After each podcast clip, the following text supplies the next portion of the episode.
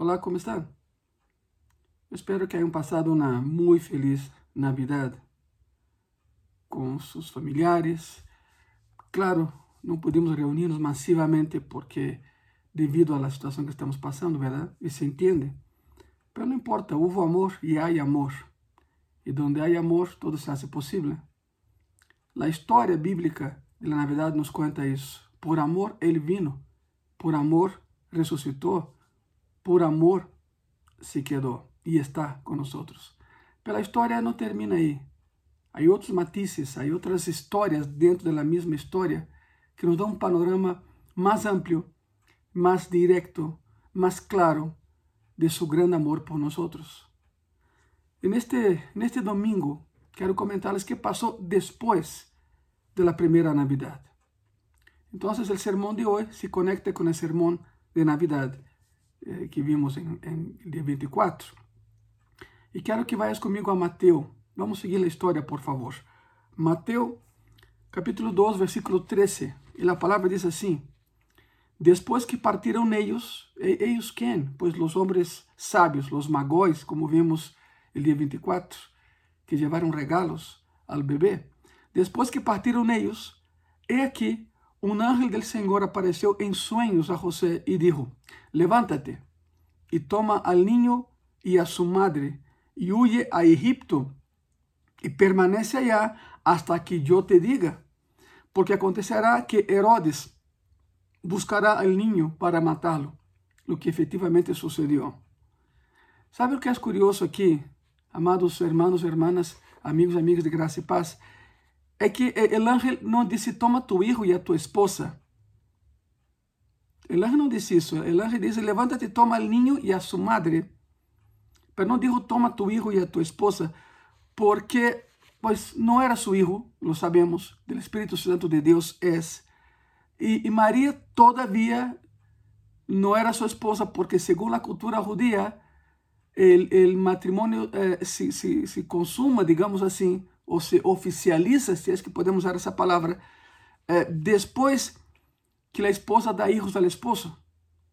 Todavia não haviam tenido os hijos que tiveram, e se tiveram hijos, claro, José e Maria, mínimo tiveram duas hijas, porque houve uma ocasião em que buscaram a Jesus eh, em las escaleras del templo, estava ensinando, e disseram, maestro, eh, eh, tu, tu madre, tus hermanos e hermanas estão aí afuera.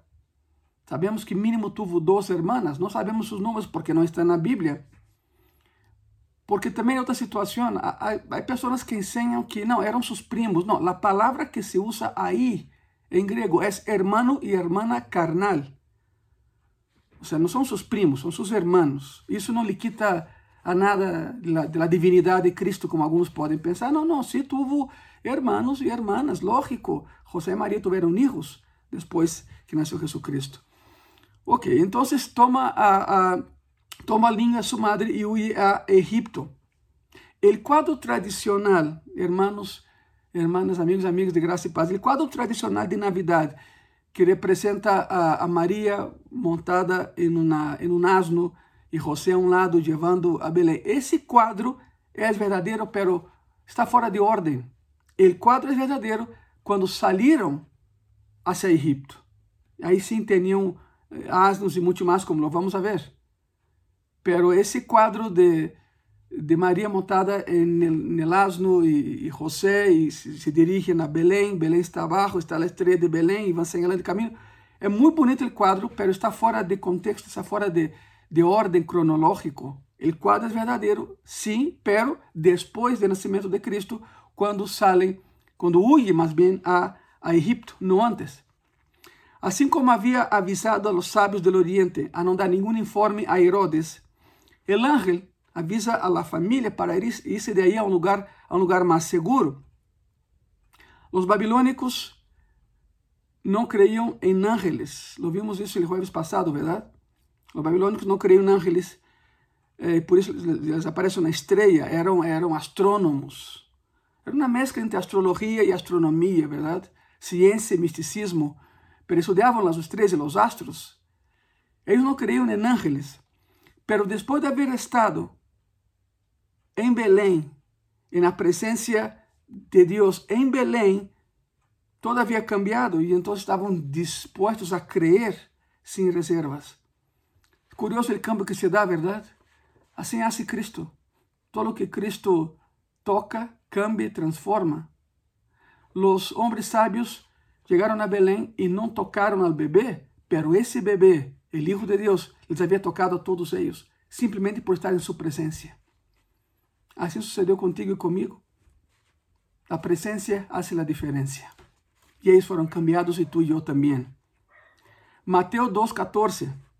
E ele, despertando, tomou de noite al niño e a sua madre e se foi a Egipto. Era um viagem de aproximadamente 380 quilômetros. E começou de noite para não chamar a atenção.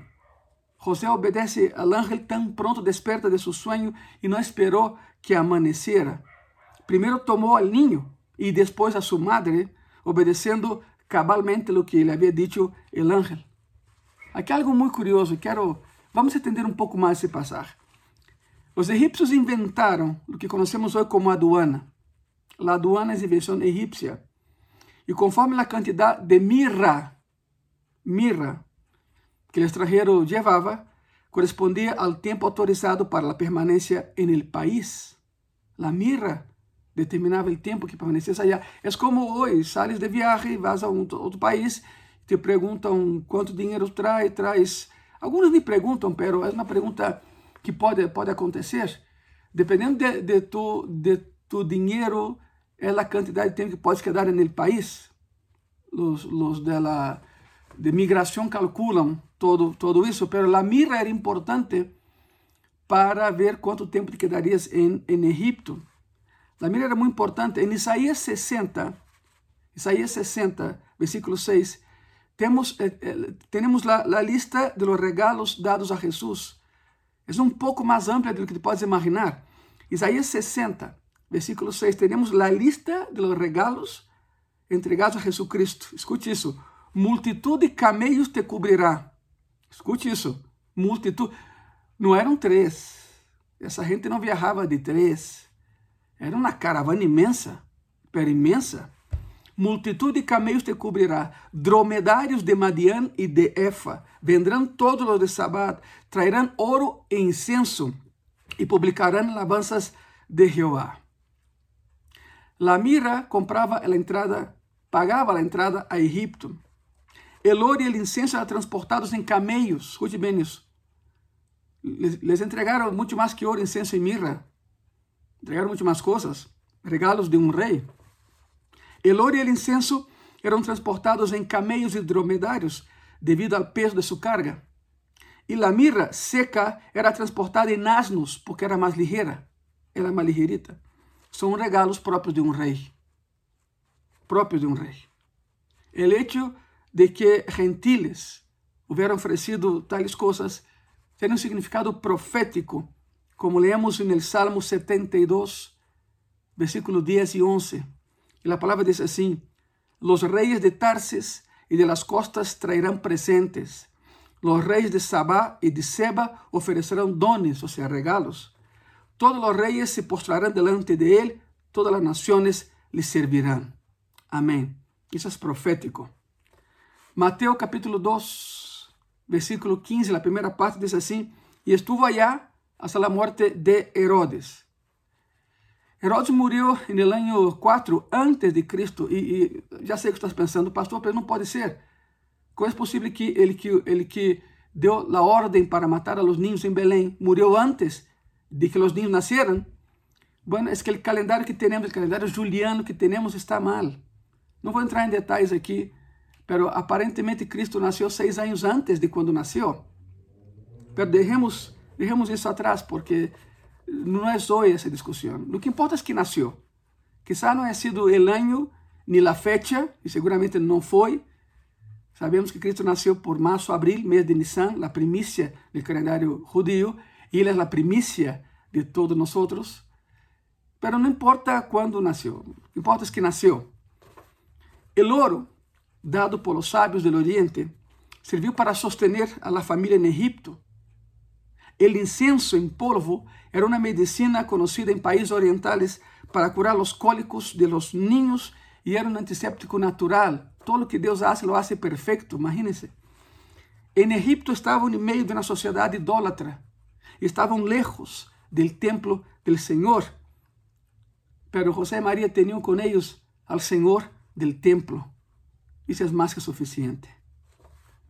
Mateus 2, versículo 15, a segunda parte diz assim: Para que se cumplisse o que dijo el Senhor por meio de, profeta, quando dijo: De Egipto llamé a mi hijo. Uma profecia: De Egipto llamé a mi hijo. Según su costumbre, Mateus cita o Antigo Testamento para legitimar o nascimento de, de Jesucristo como Messias tão esperado a espera havia terminado e, Mateus e Mateus se refere muito ao Antigo Testamento para legitimar o nascimento de Jesus como o Messias esperado. A maioria de las citas que encontramos em Mateus referentes ao Antigo Testamento não provém da Septuaginta.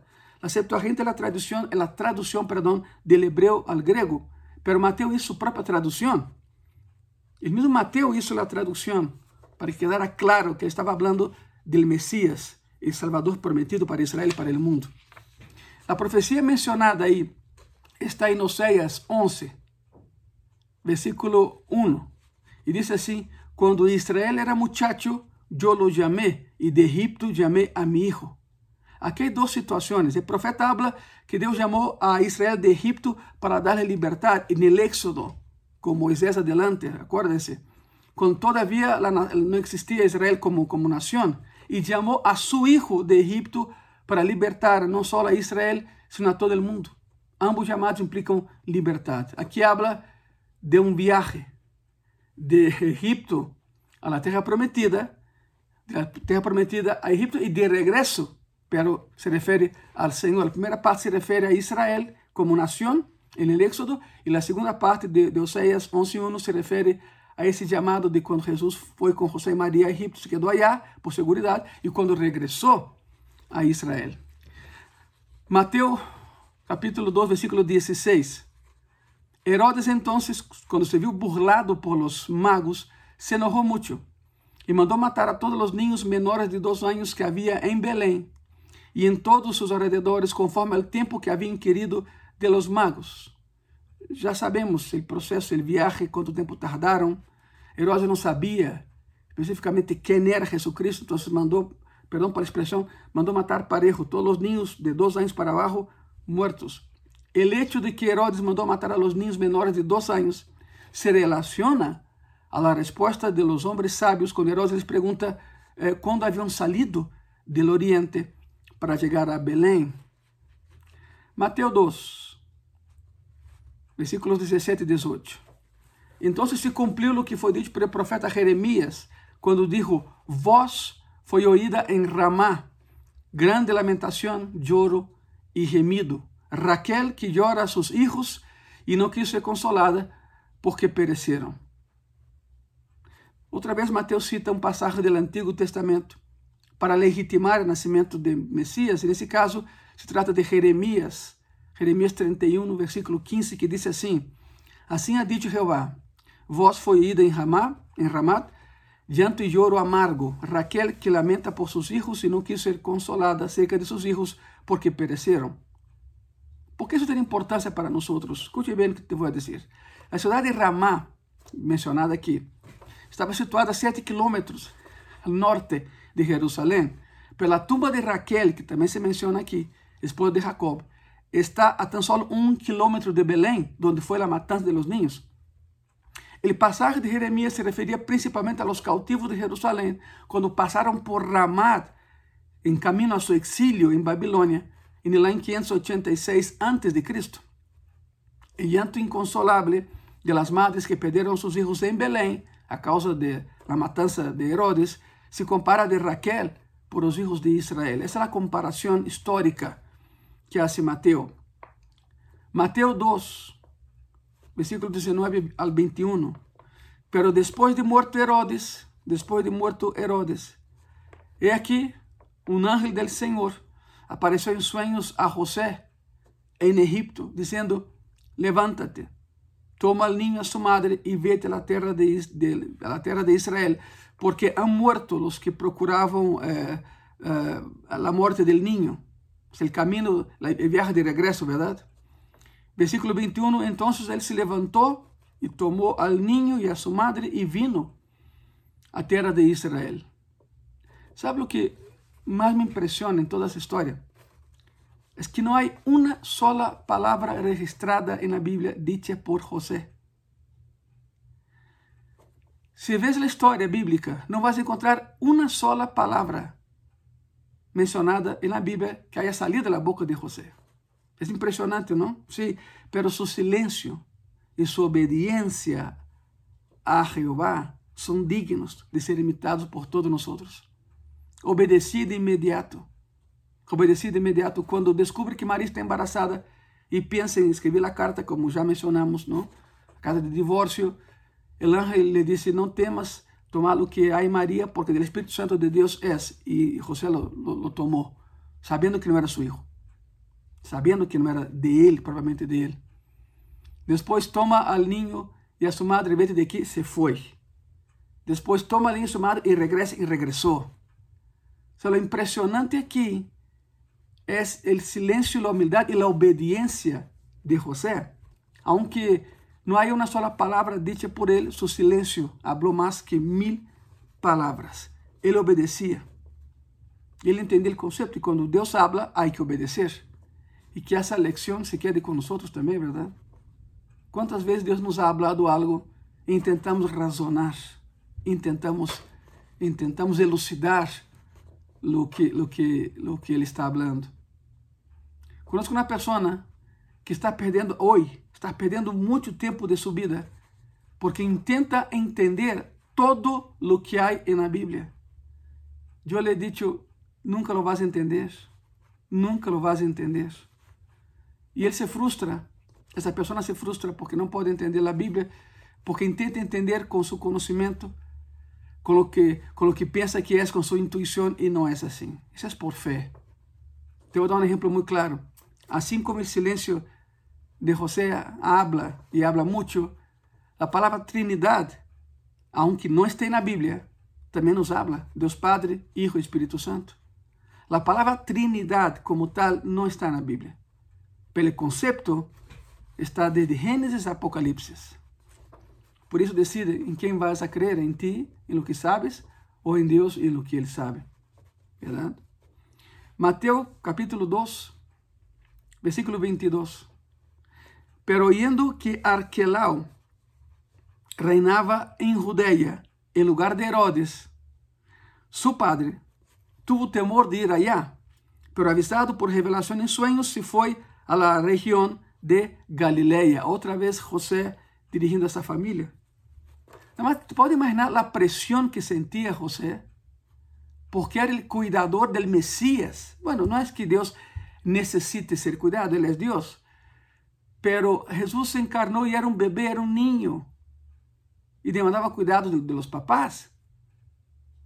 E hablo com os papás que me estão vendo, ou seja, temos filhos e quanto nos preocupamos por eles. Bebês pequenos, grandes, o que seja, sempre nos preocupamos por, por nossos filhos. Te podes imaginar o que passava pela cabeça de José, sabendo que esse bebê que transportava de um lugar a outro era o Messias prometido? mucha presión, ¿verdad? Un hombre de carácter. José tenía un carácter increíble. Era honesto. Por lo tanto, el pasaje nos menciona que Arquelau reinaba en Judea en lugar de su papá, de Herodes. Y avisado en sueño también por miedo, no fueron a, a, de donde salieron, sino a, a Galilea. Al llegar a la frontera de Palestina, José se enteró de que en Judea estaba reinando Arquelau como sucesor de seu padre. Isso o llenou de, de temor para regressar a este lugar, estabelecer-se. Sua ideia era regressar a Belém, porque José pensava: eh, eh, eh, esse bebê é da família de Davi e tem que viver na cidade de Davi, que é Belém, mas não foi possível. Não foi possível.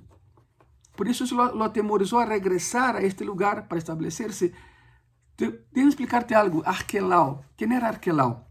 O novo rei era pior que o anterior. Era pior e mais cruel que seu papá. E de hecho era o mais cruel de los hijos de Herodes el Grande. Flávio Josefo foi um historiador. eh, eh, judío, romano judío. Y Flavio Josefo eh, cuenta que inmediatamente después de ocupar el, el trono, Arquelao ordenó la masacre de 30 mil personas. 30 mil de inmediato. Su primera, su primera eh, edicto como rey fue sentenciar a muerte 30 mil personas. Segundo él, sus enemigos. Segundo él, sus enemigos políticos. José había decidido regresar a Belén para ubicarse en este lugar, siendo que Jesús era de manera única el hijo de David, del linaje de David. Lo más adecuado había sido que se criara en Belén, la ciudad de David. Pero se fue a Galilea, porque Belén era dominio de Arquelao. La familia descendió por el camino de Jericó, cruzaron el río Jordán, establecieron al sur del lago de Galilea. El territorio estaba bajo dominio de, de Herodes Antipas, otro hijo de Herodes el Grande, pero no, no tan cruel como su hermano Arquelao. Se establecieron en Nazaret, en Nazaret, una villa tan significante que não é mencionada no Antigo Testamento e usada como referência a algo eh, eh, sem importância. Ou seja, quando alguém queria dizer que isso não importa, isso é como Nazaré. E se menciona em Juan, capítulo 1, versículo 46, e diz assim na palavra, de Nazaré pode sair algo de bueno. Aqui é algo muito, muito curioso, porque é, é a plática de Felipe Natanael. Felipe Natanael. Felipe comenta a seu amigo Natanael, oye, eu conheci o Messias, o Messias real, vem, te vou apresentar. E Natanael lhe pergunta, de onde vem essa, essa pessoa, esse homem? E quando Felipe lhe menciona que de, de Nazaré, imediatamente Natanael lhe disse, de Nazaré pode sair algo, algo de bueno. É curioso porque eh, havia nascido em Belém, criado em Nazaré. Eles diziam Jesus el Nazareno. Para explicar o que significa isso. Mateus uh, 2, versículo 23. E vino e habitou em la ciudad que se chama Nazaré, para que se cumplisse o que foi dito por os profetas que habría de ser chamado Nazareno. Bueno, aqui é uma confusão. Mateus não menciona o nome de nenhum profeta, sino que habla de profetas. Vê o passagem. Por los profetas, dicho por los profetas. No menciona uno, menciona los profetas. Los que nacen en Nazaret son llamados nazarios, no nazarenos. Entonces, ¿por qué Mateo menciona? Y vino y habitó en la ciudad que se llamaba Nazaret para que se cumpliese lo que fue dicho por los profetas que habría sido llamado nazareno. Pero los que nacen ahí, los que son de Nazaret, no son llamados na, eh, eh, nazarenos, sino nazarios. Os que nascem em Nazaré eram conhecidos como nazários. Jesucristo não era nazário porque não havia nascido aí, e tampouco era nazareno porque não viveu como uno. Os nazarenos haciam o voto de Nazaré, significa não cortavam o cabelo por um tempo, se cumpriu o voto e cortavam. Cristo não hizo tal voto. Então não era nazário porque não havia nascido em Nazaré, nem era nazareu porque não tinha o voto nazareno. Então a pergunta aqui é por que se disse que seria chamado Nazareno. Verdade que é um pouco mais complicado, pero não. É muito sencillo.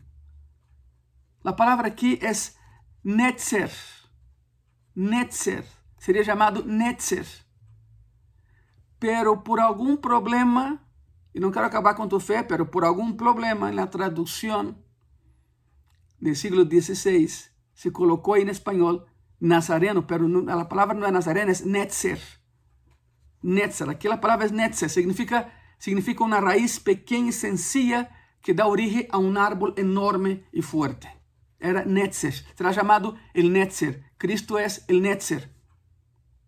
Nasceu de uma maneira tão humilde, pero hoje milhões de pessoas lo seguem em todo o mundo. É a mesma palavra usada em Isaías 53, de versículo 1 al 3, e diz assim a palavra: quem ha creído a nosso anúncio? e sobre quem se ha manifestado o braço de Jeová? Subirá qual renuevo delante dele, e como eh, raiz de terra seca, não há parecer em ele ni hermosura, lhe veremos, mas sem atrativo para que lhe deseemos. Despreciado e desechado entre os homens, varão de dolores, experimentado em quebranto, e como que escondimos de ele o rostro, foi menospreciado e não lo estimamos. Por isso, alguém humilde, pero poderoso, em hebreu, ele disse necessário. Por isso, ele Netzer, porque Jesus nasceu de maneira muito humilde, pero sempre foi todo-poderoso.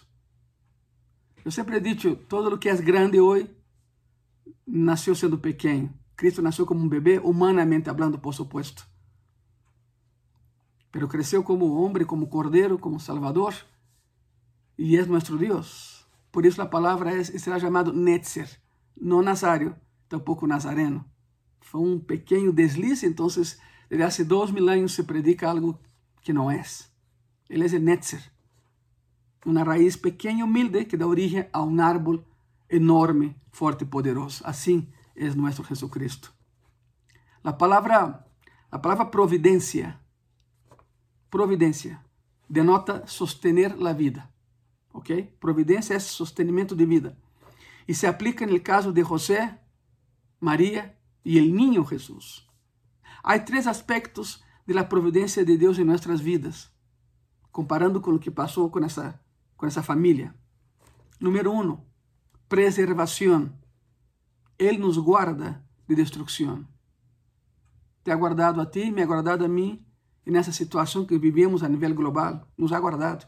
Número dois, provisión. Él suple para nuestra existencia, así como suplió para el viaje de esa familia de un lado a otro. Y número tres, gobierno. Él dirige nuestros pasos.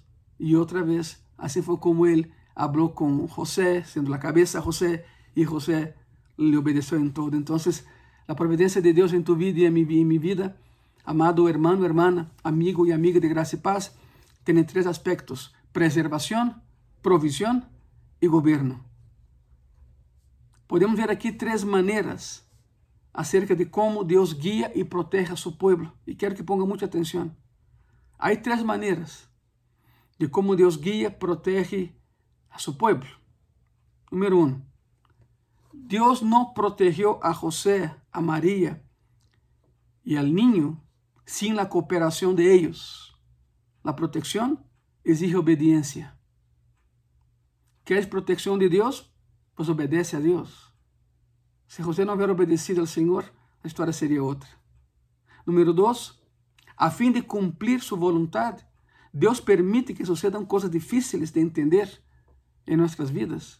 Há coisas que não vamos entender. Acuérdate que o 97% de tu vida não está bajo tu controle. Só controlas o 3% e a vezes lo hacemos mal. Por isso, Deus permite que sucedam coisas em nossa vida, pero não entendemos nesse momento. Literalmente, literalmente, Jesus começou sua vida como um refugiado em um país estrangeiro. Assim de sencillo. Cristo começou sua vida, aún sendo bebê, como um refugiado em outro país.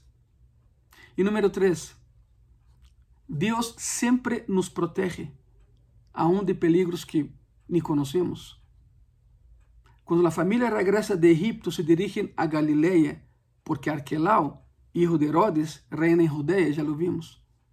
Nosotros sí sabemos de lo que nos ha protegido, pero te has a pensar la cantidad de peligros de los cuales Él nos ha protegido ni cuenta nos damos todos los días. Vivimos en la Ciudad de México, una ciudad no peligrosa, pero sim majestuosa em todos os sentidos. E há pessoas nessa cidade que saem na manhã e não sabem se regressam na noite. Por isso, sempre devemos dar graças a Deus por sua proteção de coisas que, se sabemos, pela maioria delas, nem conta nos damos. Esse é nosso Deus, que nos protege de Navidade a Navidade. Não é de Navidade em Navidade, não, é de Navidade a Navidade. Ou seja, sua proteção abarca todo el año y toda la vida.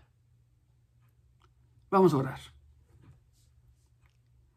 Amado Senhor e Salvador Jesucristo, graças porque nasciste. E graças, Senhor, porque viniste a pagar um alto preço por todos nós. Nasciste como um bebê, Senhor, pero esse bebê cresceu. Humanamente hablando, cresceu. Se transformou em um homem, em el Cordeiro que quita o pecado do mundo. Graças, Senhor Jesus, porque a cruz exigia o pago. O pago fuiste tú, eres nuestro regalo de Navidad, eres la Navidad y regalo de Navidad, Señor. Para morir naciste, naciste para nosotros y moriste por nosotros, Señor. Ocupaste nuestro lugar en aquella cruz. En algunos días, Señor, empezaremos un nuevo año en tu presencia. Colocamos en tus manos, Señor, todo el otro año, el año que sigue en tus preciosas y hermosas manos, porque tú já sabes como vai começar e como vai terminar esse ano, nós outros não. Assim como guiaste a essa família, assim como como guiaste a José, Senhor, que podamos que podamos ter o mesmo sentido de responsabilidade e obediência que tuvo José. Ajuda-nos a ser como ele, Senhor. Ajuda-nos a ser como tu, em amor, em obediência e também em José, que não exigia explicações tuyas, simplesmente te obedecia, Senhor. Em tus manos estamos. Em nome de Jesus. Amém. Amém. Desfrutem esse domingo na presença do Senhor. Já sabem que, que estamos em semáforo rojo hasta o 10 de enero. Eh, o día 10 no hay culto, el día 10 incluye el periodo de receso. Quero que entendam isso. Eh, pero vamos adelante com Cristo. Com Ele há confiança. E hablando de enero, quero comentar-lhes algo. Em Graça e Paz, desde que foi fundada a igreja, há 10 anos, o mês de enero, em Graça e Paz, é conhecido como o mês da vitória. É o mês de ayuno e oração. Acuérdense, hermanos e hermanas de Graça e Paz, e amigos e amigas que todavía não estão em Graça e Paz, pero estão invitados a, a venir a Graça e Paz para crescer em Cristo, para crescer como um mexicano lleno de ética cristiana isso lo vas a encontrar em graça e paz. Isso encontrarás em nossa igreja, te lo puedo asegurar. Porque a palavra que se predica aí não é minha palavra, é palavra de Deus. E Deus nunca se equivoca. Aunque eu possa equivocar-me, Deus nunca se equivoca. Por lo tanto, o mês de enero é o mês de ayuno e oração em graça e paz. Como sucede isso? Escorre um dia del mês de enero e ayuna. Pero tem que ser um ayuno de 6 a 6, um ayuno de 24 horas. Esse ayuno me, me refiero. Entonces escoge un día y ayuna. Ayuna por México. Ayuna por tu familia. Ayuna por ti. Son necesidades. Y otras necesidades que quizá aparezcan en tu vida, ¿verdad? Pero escoge un día. Yo te invito a que lo haga. Desde hace 10 años lo hacemos y es un mes de mucha lucha, pero un mes de victoria. Y todo empezó porque antes de abrir Graça y Paz, orando, Senhor, eu já tinha a ideia de graça e paz, pero eh, Deus me dijo, se me das o primeiro mês, eu te daré os outros 11. E eu entendi que o primeiro mês é enero, a primícia. Então, dedicamos o primeiro mês ao Senhor com ayuno e oração. Não vas a ayunar 30 dias. Não, escorre um dia de enero e ayuna. E ayuna. Por lo tanto, está o calendário abre calendário, ora e escorre um dia. Há pessoas que dizem, eh, eh, pastor, eu quero ayunar todos os miércoles del mês. Ah, fantástico, adelante. A intenção é que é cobrir todo o mês de, de enero, cobrir todo o mês de enero com ayuno e oração. E hemos visto respostas increíbles, hemos visto milagros, milagros. Entrando em enero, nos primeiros dias de enero, já hemos visto milagros. Vamos outra vez por o mesmo, vamos entregar enero em las manos del Senhor. Então, Igreja Graça e Paz, o calendário sigue, isso não se vai mover. O mês de enero é o mês da vitória em graça e paz, ayuno e oração. Escorre, tu dia oremos e ayunemos juntos. Há poder em Cristo. Que Deus te bendiga.